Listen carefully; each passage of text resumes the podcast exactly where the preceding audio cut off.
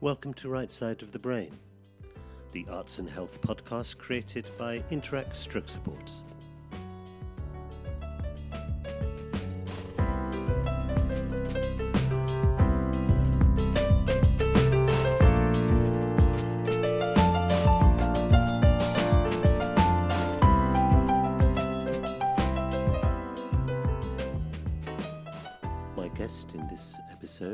Is the director Waris Islam. Waris has directed numerous shows, including Hollyoaks, Holby City, and EastEnders. This interview was recorded during the period of the lockdown. Waris Islam, welcome to Right Side of the Brain. Thank you. Yeah, thanks for having me.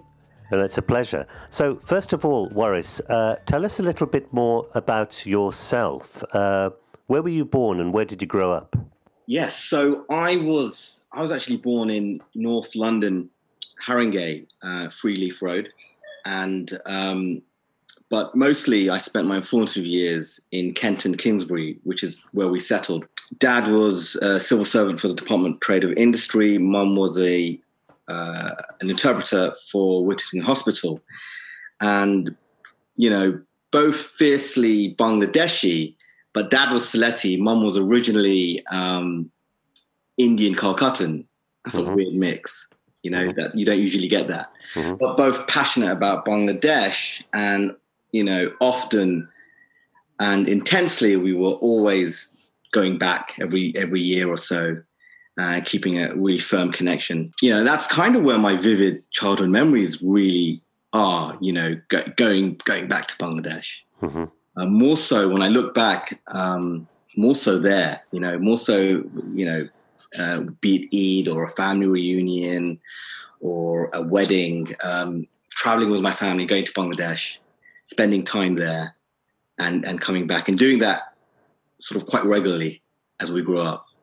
You must have some amazing memories of Bangladesh as a child. Absolutely. You know, it's informed a lot of my who I am. So that was one way it informed me. And also I married a girl who is from Bangladesh as well. And, you know, so in some ways, you know, it's always informed very much where I'm from and who I became and what I fell in love with and what I wrote and what I married, you know, who I married. And you know, the sort of connection to Bangladesh is you know, it's an interesting one. It's probably less intellectual, less academic. Mostly it's quite a kind of a sense of belonging, I guess. I'm very British in all those ways, but I can't help but always feel seduced by Bangladesh, and I continue to be, I suppose. Waris, just out of interest, do you think that there is a stereotype in relation to Bangladesh?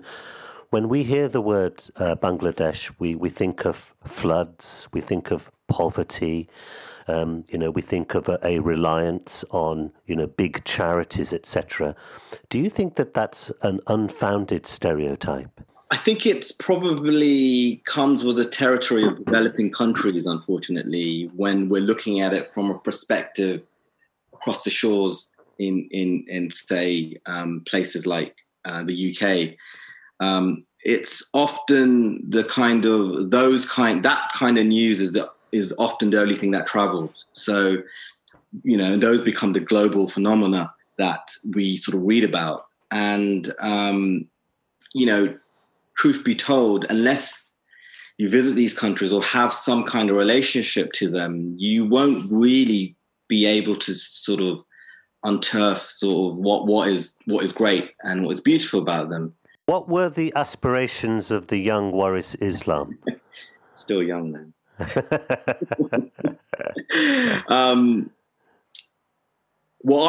think as far as I can remember, I've always loved the idea of being a writer and a director. I've always enjoyed that as a kid. I remember being 14, you know, and saying to myself, well, here's this really cool vocation where you can be you know, you could be a writer, you can be creative, you can be, it's sociable.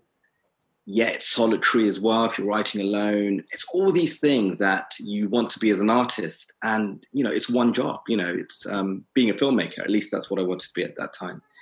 So that was something I felt that, you know, I was pretty smart, I suppose, at 14, knowing exactly what I wanted to do. And what was wonderful about, you know, taking that path, and I was seduced also by that kind of adventure of becoming, you know, a writer-director. That journey was so interesting and exciting.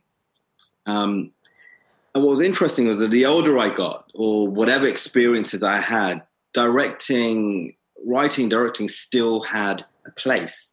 It didn't sort of, you know, it didn't become any, you know, it didn't become less interesting. In fact, it became more interesting as it matured, because it became, there were other, you know, things I wanted to express. So you found yourself not exhausting this ambition after some time of being in it. You found yourself plunging in deeper and, you know, finding wonderland, because there was so much more. So directing was something that was continually rewarding and giving something back the more I learned about it.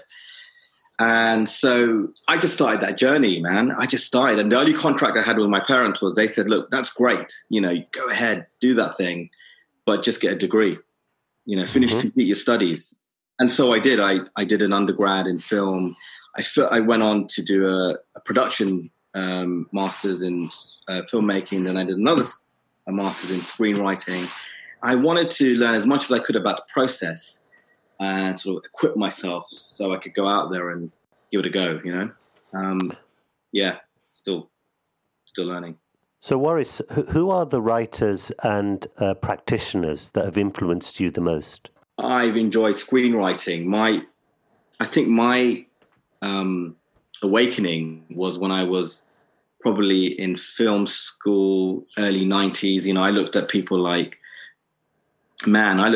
Spike Lee, writers like Spike Jones, Jim Jarmusch, Scorsese, Coppola, you know, Ang Lee, Wong Kar-wai, Chen Kaige, Zhang Yimou. These were the filmmakers at my time, at least, that were making really exciting independent work. And you would watch their films and you would become really, Quentin Tarantino, he arrived when I got into film school. You know, these were the people that were producing content that was so exciting. And I reckon early 90s was sort of the beginning of the kind of independent scene in cinema.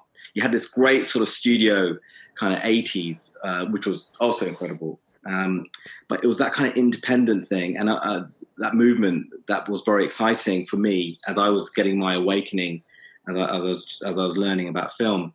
And it was those filmmakers that I mentioned that kind of started my journey of, like, I wanted to be like them. I wanted to write like them. I wanted to make films in the same conditions that they made their films. They went through tyranny and hurt and pain. I'm going to go through that as well. That's the only way to make films, is to suffer, you know?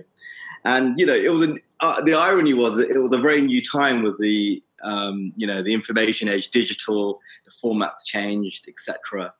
So we could actually make films a lot easier than they did, but somehow you wanted to be like your heroes. So tell us about your journey then. There you are. You've just finished your film degree. You do I think you said a postgrad after that. What happened next? I think I was lucky during my postgrad to. I got some great advice during my postgrad, and they said, "Look, it's going to be tough when you get out there, you know, to get work as a writer or director. So use this time in your academic years, use it as a facility house. You've got crew, you've got equipment. When you leave this, when you leave university, you're going to have to pay for that stuff. So use it as a facility house and make your films, write your screenplays, and, you know, nurture your contacts so that when you do, when you do graduate and you're out there, you've got a fighting chance." And that was kind of some of the best advice I got, really. So I had a head start that during my postgrad, I managed to get my first commissions, and I also managed to make my first short films, which I could use to get other other short film, more professional short film commissions. So straight after, during my post-grad, I would say in my final months, I got a commission for a short film. And I had written my first kind of couple of feature films, actually, which had got some attention, which allowed me to kind of go in, get an agent, and get my first writing commission, which was on this show called Silver Street. You were actually one of the first group of original writers on Silver Street. What was that like? Short-lived. Oh, it was, it was, as you know, Neil J, so were you. We were part of a team, really interesting writers, actually. That was the most exciting thing. Because it was the first time I was amongst peers. I, as a sort of British Asian writer, I never defined myself as a British Asian writer. You're just a writer, really, out there trying to hustle. But, suddenly you were in a room of other British Asian writers generating British Asian content specifically for a British Asian audience. And that was both liberating and responsibility as well. It was exciting. And, but also, you felt at this precious time, we were here. It was quite a big responsibility for us to do something, I don't know, something exciting and fresh and new that hasn't really been done before.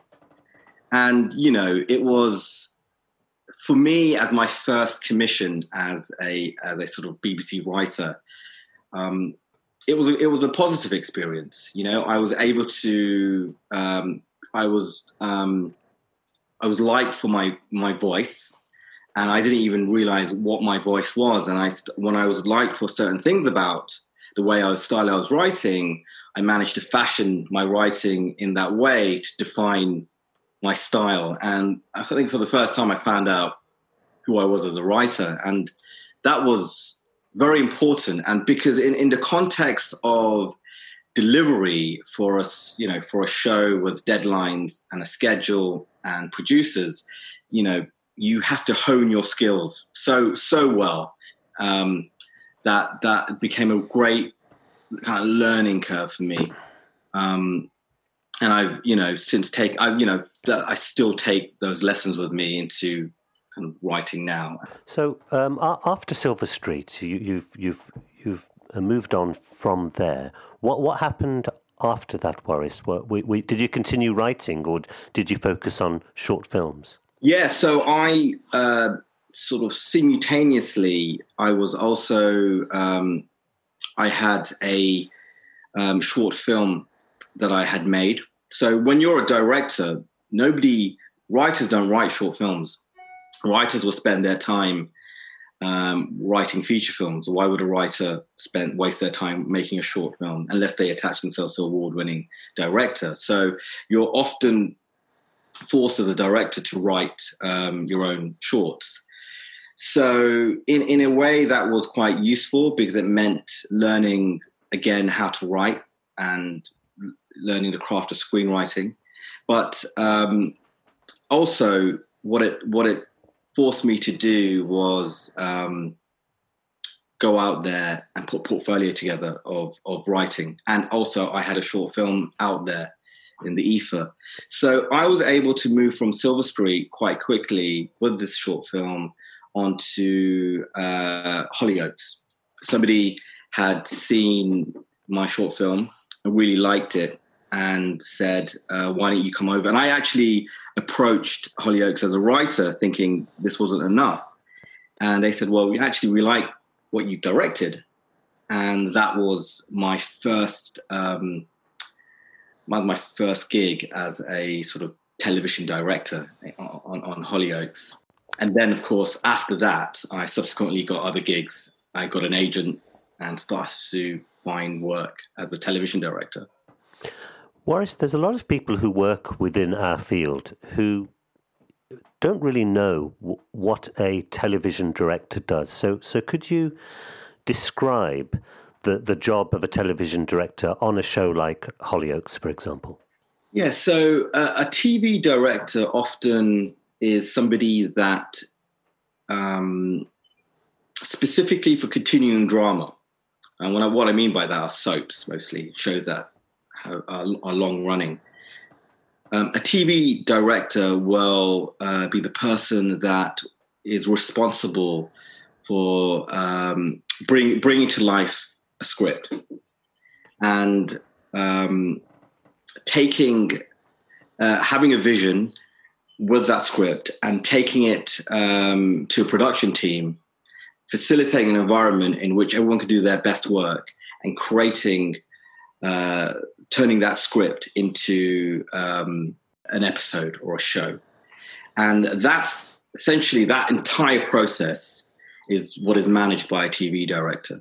And you could break that out into three stages. There's pre-production, there's production, and there's post-production. So in pre-production, a TV director will work or wrangle with the script editor to make sure that it's in its best possible shape. Production, which is its shortest time, you actually take that script to the floor, and you work with the creative teams and your actors to deliver that particular vision. And then in post-production, you edit that material. So essentially, as a storyteller throughout, you are responsible of taking that script, that parchment scroll handed to you, and you take it and you turn it into something visual and dramatic. You've also worked on shows like Holby, and you've worked on EastEnders. Yeah. What have they been like? So they've all been relatively different in some ways, and some ways the same. EastEnders is multi-camera. And so what that means is essentially on the floor when you're directing, you're usually using 3 cameras, if not 4. And the volume of actors, sometimes you're directing 22 actors, in the Queen Vic, and you have to know all their stories and their motivations. And you have to keep an eye that we're telling the story on the page, So that's a very specific skill set, I believe, working on sort of high volume, multi-strand episodic shows with multi-cameras. Though Holby's a little different because it's single camera, and the single camera aesthetic means, it's a different type of planning. You probably don't do floor plans. So that means there's more discussion with your team on the floor. It's less volume. There's more time. And so it's a different style, But essentially, in terms of dramatic storytelling, you are doing the same job, But one thing you both sort of shows require is that, and this I think is essential, is that as much as you have to be a great storyteller and, be able to sort of deliver dramatic content, you've got to understand schedule. You are qualified on both how you tell stories, how well you tell stories, and whether you can deliver in a particular time in budget.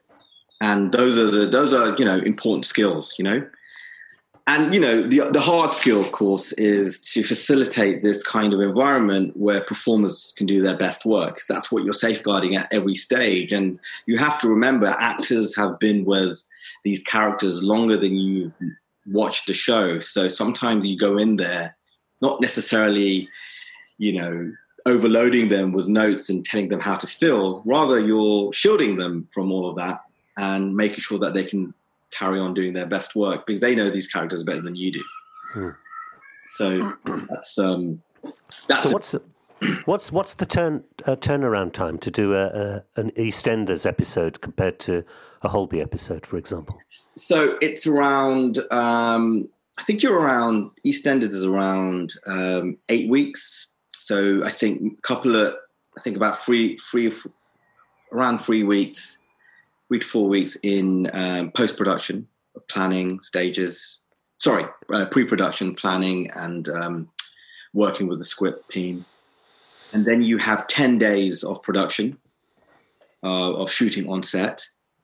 And then you have about a week, barely a week or so, of post-production, of editing. And then probably a few extra days later of, sound, etc.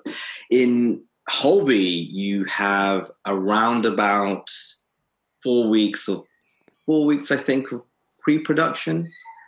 You have about 4 weeks of production, of shooting time. So you've got, instead of 10 days, you've got a whole month. And then you've got about 2 weeks of editing. So that's quite a difference. And I think we're roughly having to produce the same amount of time of TX hours. So there's probably 2 hours, 2 episodes is 2 hours worth of Holby and 4 episodes of EastEnders, which makes up about 2 hours as well. Hmm. Waris, one of the things that I've been asking creative people like yourself is a question that does fascinate me, which is, within the arts, people often talk about diversity. But one of the things that strikes me is the lack of diversity of opinion. And I just wanted to ask your view on that, because it seems to me that a large section of people who work in the arts all seem to have exactly the same political views, for example. And I just wondered what your thoughts were on that, that shouldn't the arts in general reflect the wide diversity of views that exist out there at large? It's ironic, yeah, because mostly fairly left, fairly liberal people in the arts. And ironically, we're suffering from, things like diversity and gender equality. And, it's difficult to understand why, the conversation in the room hasn't shifted much in the decades that we've been, at least I've been working in the arts. I remember when I started out on Silver Street, Silver Street itself was, to try and address the balance of disproportionate voices. Here we are again, 20 years later, still having these conversations. I'm not really sure why, we've not made the kind of strides that we should have. And I don't understand what the, I guess it's frustrating to sort of have to, wrestle with these issues to this day. But, why we're not able to really have this kind of diverse opinions comfortably is, I wonder, is it really, is it a cultural thing? Is it a British thing? I don't understand, It's an interesting question, and often when we have that discussion, it's not a discussion. It's, it's conflict, it's confrontational. It's, it's come to a head. That's why we're talking about it, as opposed to it being endemic in the way we do things, and why, diverse opinion can't be tolerated. Why does it have to be so polarized as kind of, separate opinions just because opinions aren't shared? Why did it have to be so confrontational? And that's strange in such a sort of diverse country like ours, actually. Yes. That's interesting what you say there. Waris, what advice would you give to a young person? They're out there, they're doing, media production or film production at a university. What advice would you give them as they're starting out on their career? No, I think it's so important. I think the best advice I can give is the one that was given to me. I mean, I think, you know, to get ahead in this industry, first of all, you've got to get started, and you've just got to be one step ahead of the game. And, you know, it's, you know, often it's difficult to quantify what we do. You know, if you know, someone could spend months on a screenplay, and someone could spend weeks and come up with the same results. The advice I would certainly give is to have a clear understanding what it is that you would like to do, and you know, if it's to get into being a television director, there's nothing stopping you putting a short film together right now.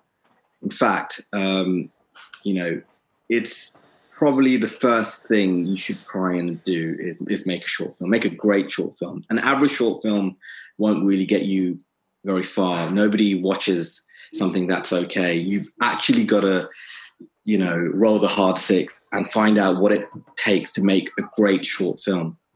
And, you know, that means, and, you know, making a short film means writing a really great short film. And the reason why a good script is important, because if you have little qualifications and you're a student, the only way you're going to get people to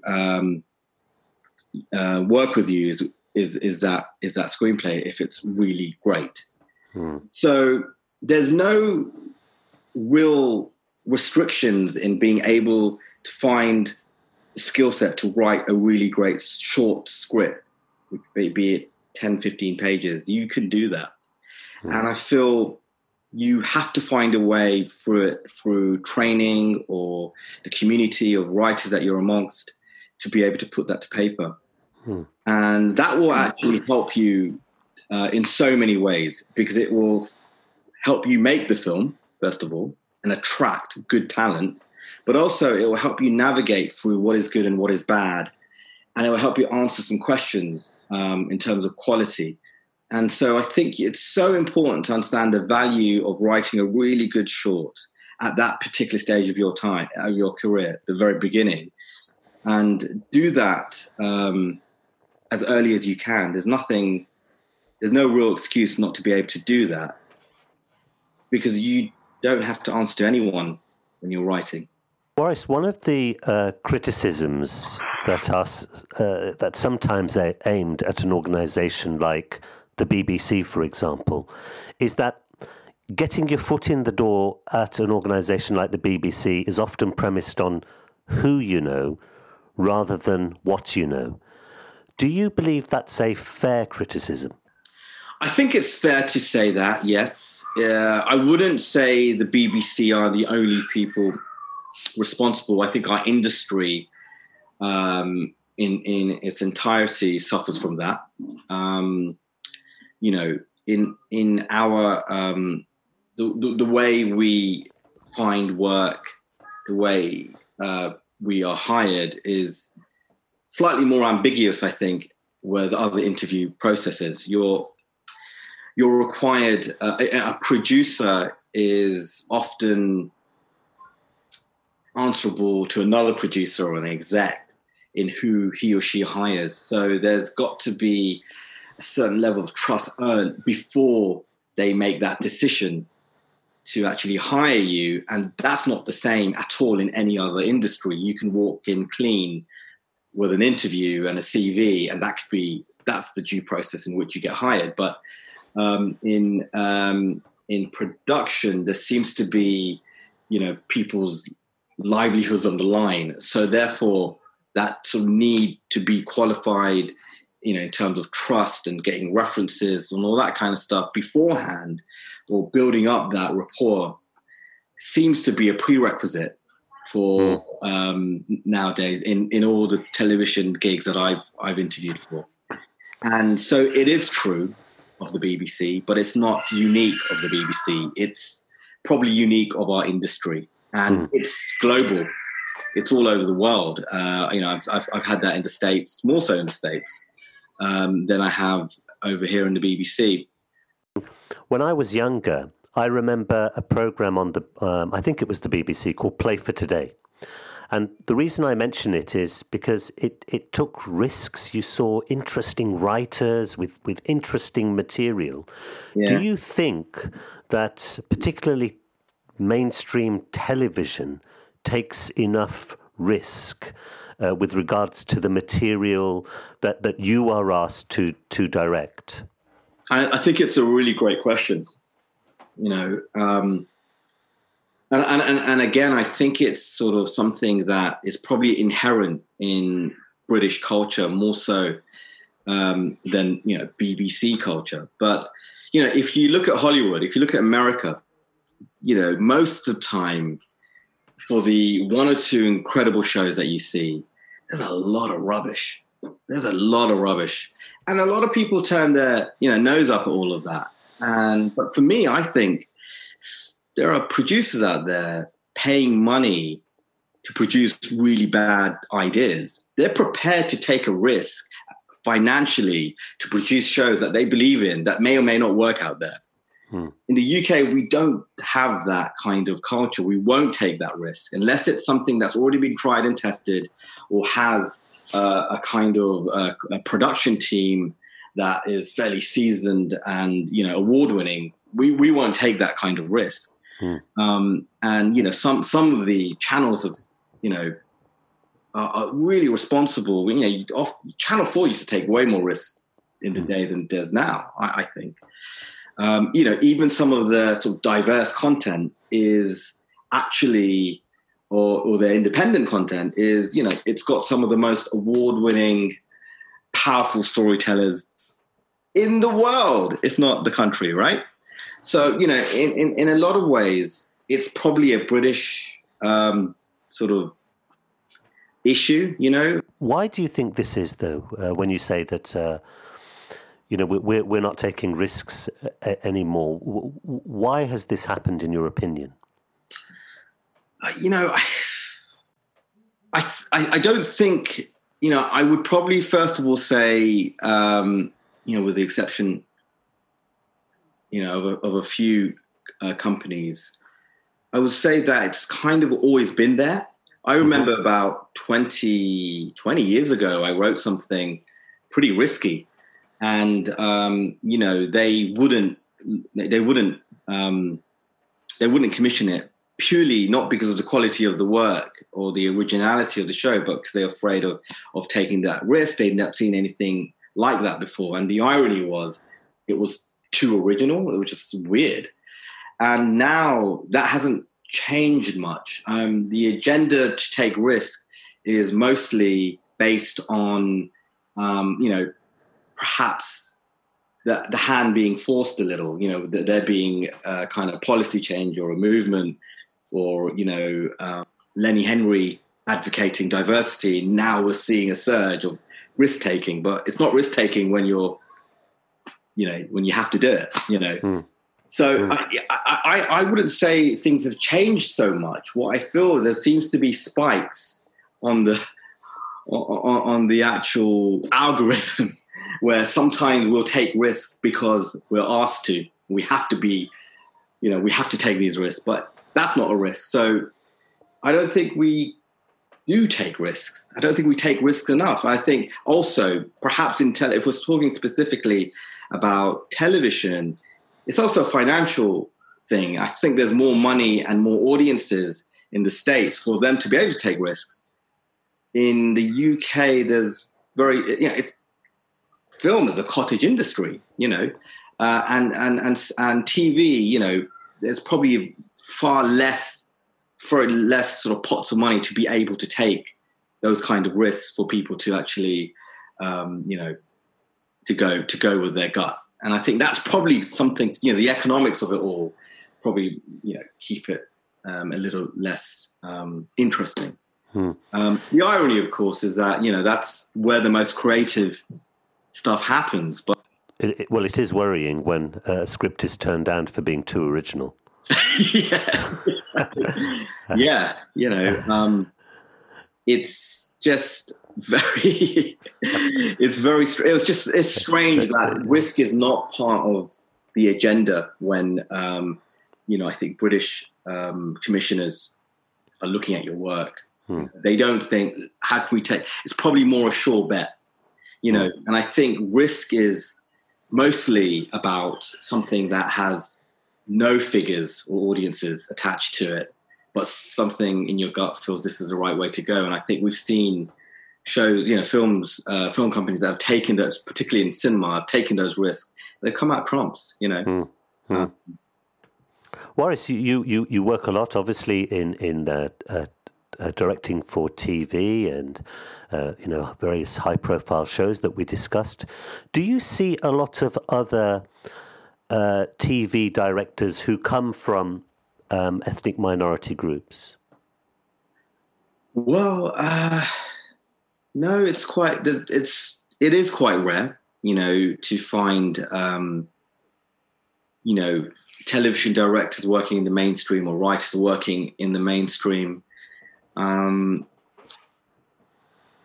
it's very rare to see it. I would have thought, I think often I'll see it mostly, of course, when we're in, you know, in a community of specifically, you know, writers that are, you know, BAME origins. So, you know, so that's probably the, and then I'll realize there's so many of us, you know, hustling, but professionally working in mainstream television, yeah, it's just, there's just not enough, you know, and it's a shame because you need two people for a dialogue at least.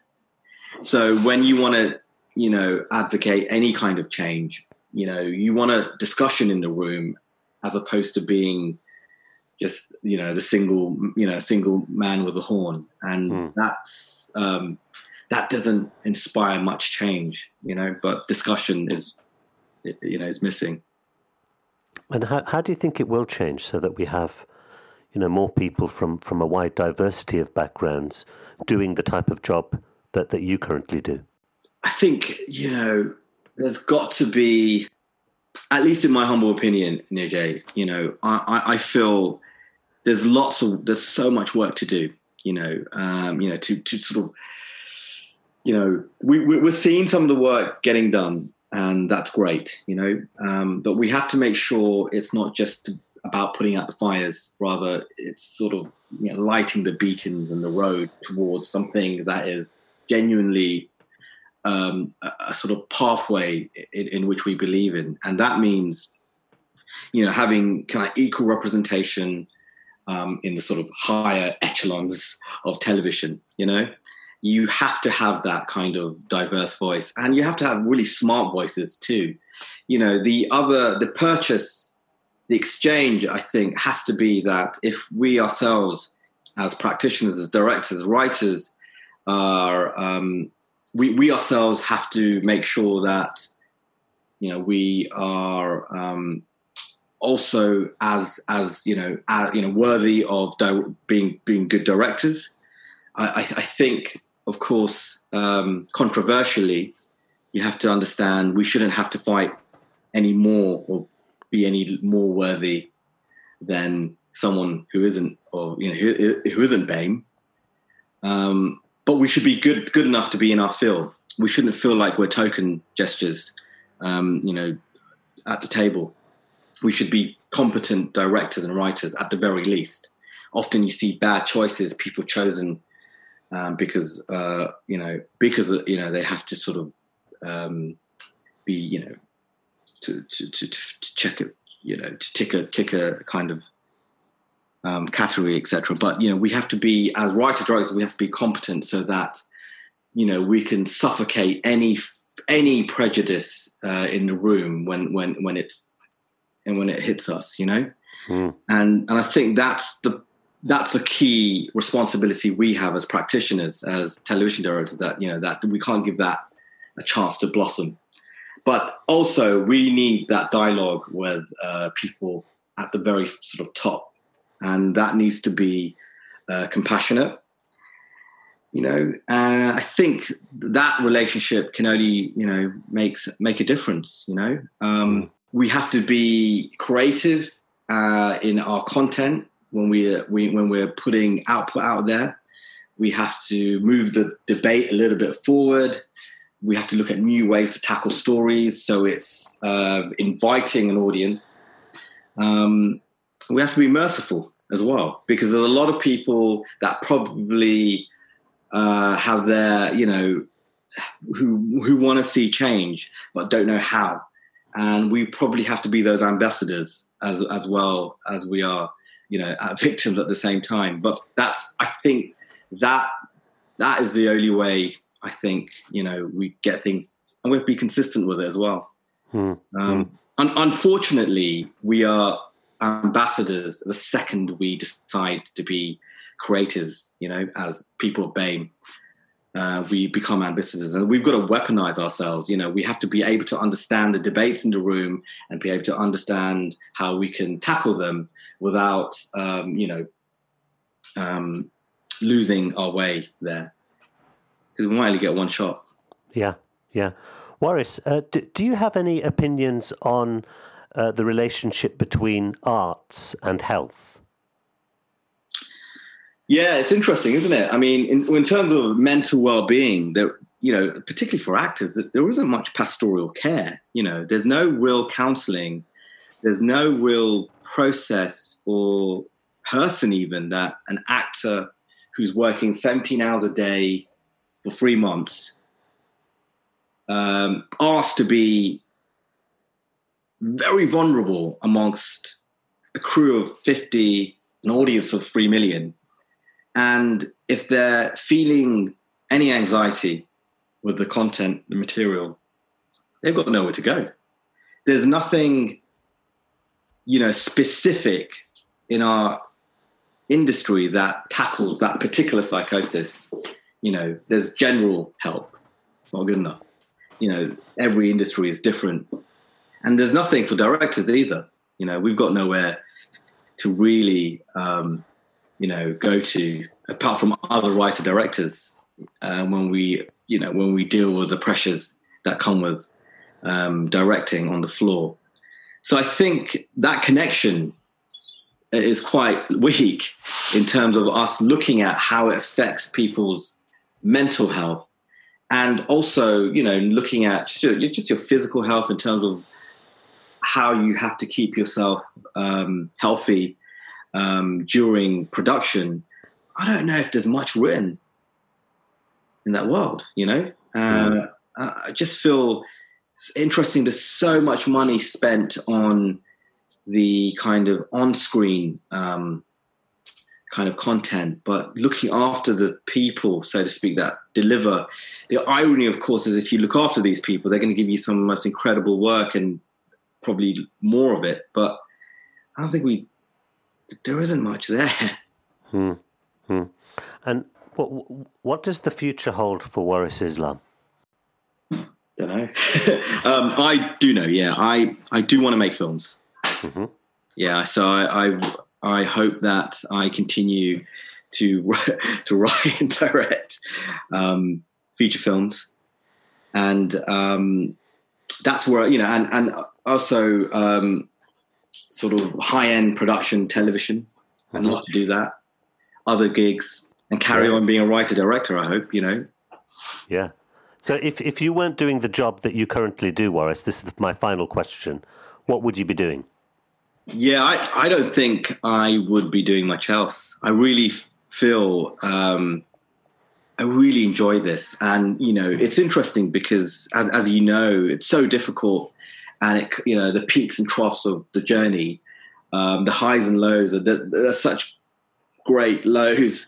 And sometimes, you know, but, you know, often I can't think. I only know the lows, Waris. I only know the lows. But, you know, the irony is, I think I'd still be doing this regardless of, you know, income or, defeat. You know, I enjoy writing and I enjoy being on the floor, so I find a way to still do it. And I think that's all you really can ask for in life, to find something that you genuinely enjoy. And the bonuses, I feel, is that I'm able to craft out a home and a lifestyle, and an income because of something that I love. And I don't know how many people can can actually say that. So I'm happy.